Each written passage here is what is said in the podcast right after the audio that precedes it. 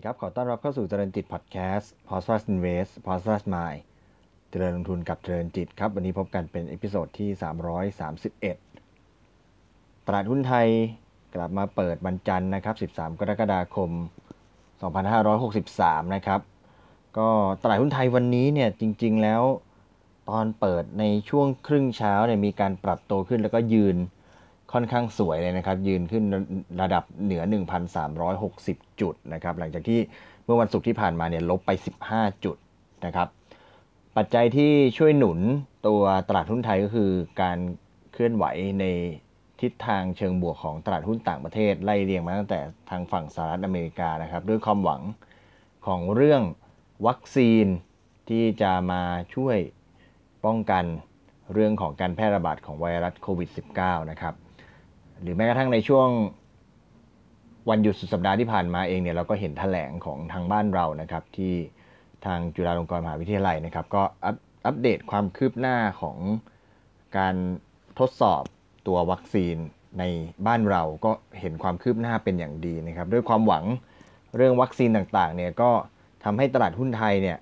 มีการปรับตัวขึ้นในช่วงเช้านะครับ ขึ้นไปสูงสุดเนี่ย ที่ระดับ 1,363.82 จุด บวก 13.32 จุดนะครับ แล้วก็ช่วงประมาณช่วงปิดตลาดช่วงเช้าเนี่ยก็ปิดยืนได้ที่ระดับบวกประมาณ 12 จุดนะครับ บวกได้ประมาณ 12 จุด แต่ว่าในช่วงที่เราปิดตลาดนะจริงๆแล้วก็ต้องบอกว่าการถแถลงข่าวเรื่องของโควิด -19 ในบ้านเราเนี่ยจริงๆ มีมาตั้งแต่ก่อนตลาดปิดเช้า แต่ว่าก็ ไม่ได้ตลาดก็ไม่ได้สะท้อนสะท้อนข่าวนี้ซะตั้งแต่ตอนที่ที่เป็นตลาดช่วงเช้านะครับ เหมือนกับว่าคงจะย่อยข้อมูลหรือว่ากำลังรับรู้ข่าวสารกันอยู่นะครับ แต่พอ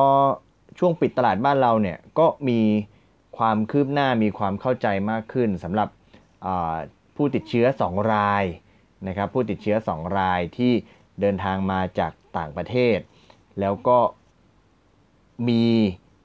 เหตุการณ์ในลักษณะที่ว่าออกไปสัมผัสกับบุคคลภายนอกนะครับ ทั้งที่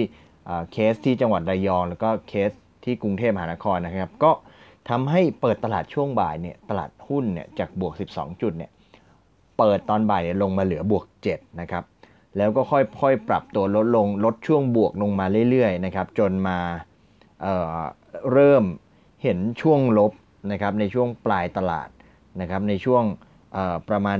จริงๆ เห็นช่วงลบตั้งแต่ช่วงบ่ายสามแล้วนะครับ แล้วก็อยู่ในแดนลบเรื่อยไปจนถึงปิดตลาด แล้วก็ปิดไปที่ 1,342.37 จุดนะครับ ลดลง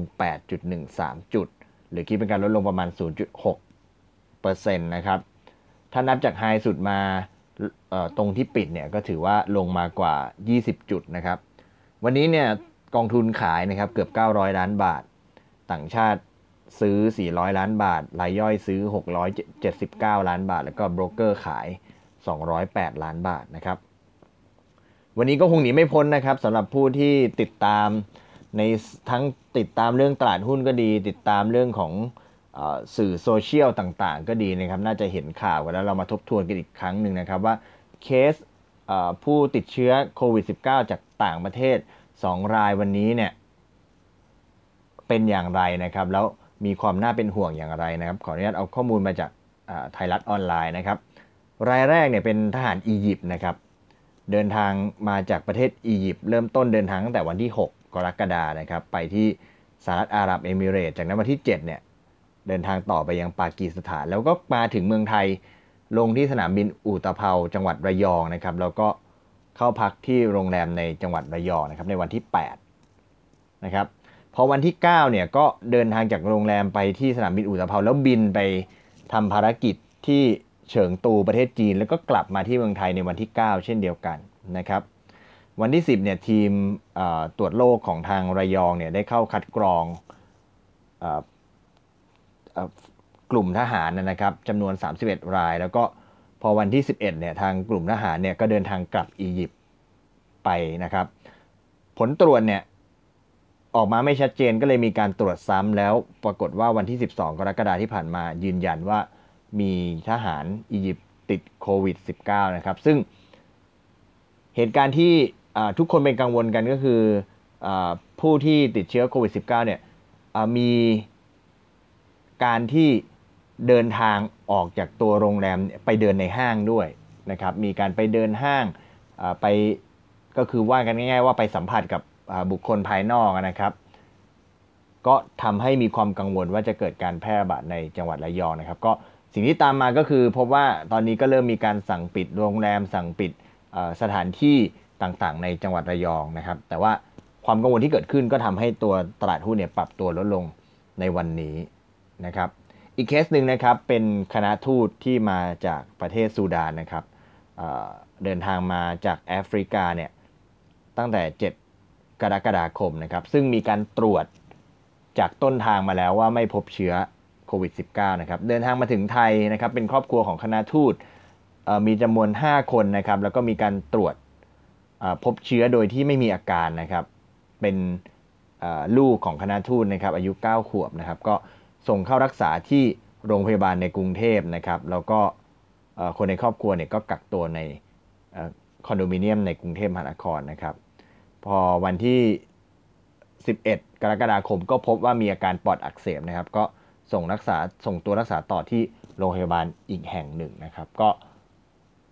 ในส่วนของคณะทูตแล้วก็คณะที่เป็นทหารเนี่ยหลายคนก็มีข้อสงสัยครับโดยเฉพาะในสื่อโซเชียลว่าเฮ้ยทำไมไม่ต้องมีสเตทการันทีน 14 วันหรือเปล่า ก็มีผู้ออกมาให้ความเข้าใจนะครับว่าเนื่องจากเป็นข้อยกเว้นของรัฐบาลนะครับเป็นแขกของรัฐบาลเป็น คณะทูตต่างๆ มีกฎระเบียบว่าไว้ว่าไม่ต้องผ่านการสเตทควอนตีนนะครับ 14 วันก็ทำให้เป็นเหตุการณ์ที่เกิดขึ้นนะครับ แล้วก็มีเคส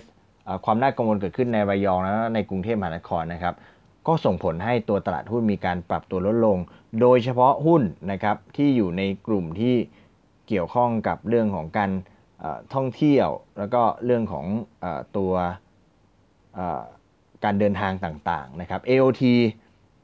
ต้องบอกว่าจริงๆว่าวันนี้ตัวหุ้นต่างๆ เหล่านี้ไม่ได้ปรับตัวลดลงแรงมากนะเพราะว่าช่วงเช้าเนี่ยอยู่ในแดนบวกกัน แต่ว่าพอเผชิญสถานการณ์นี้ขึ้นเนี่ยก็มีการปรับตัวลดลงมายกตัวอย่างเช่น AOT นะครับ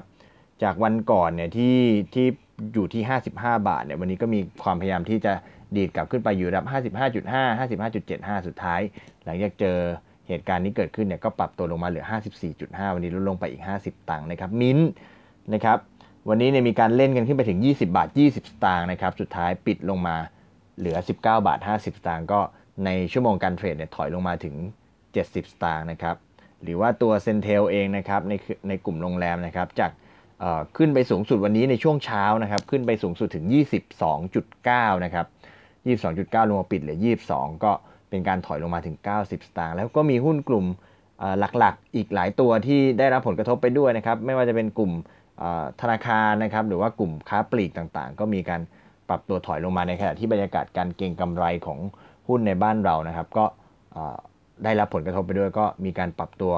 ถอยลงมาจนทำให้ตัวตลาดหุ้นเองนะครับลงมาปิดที่ 1,342.37 จุด ก็หลุด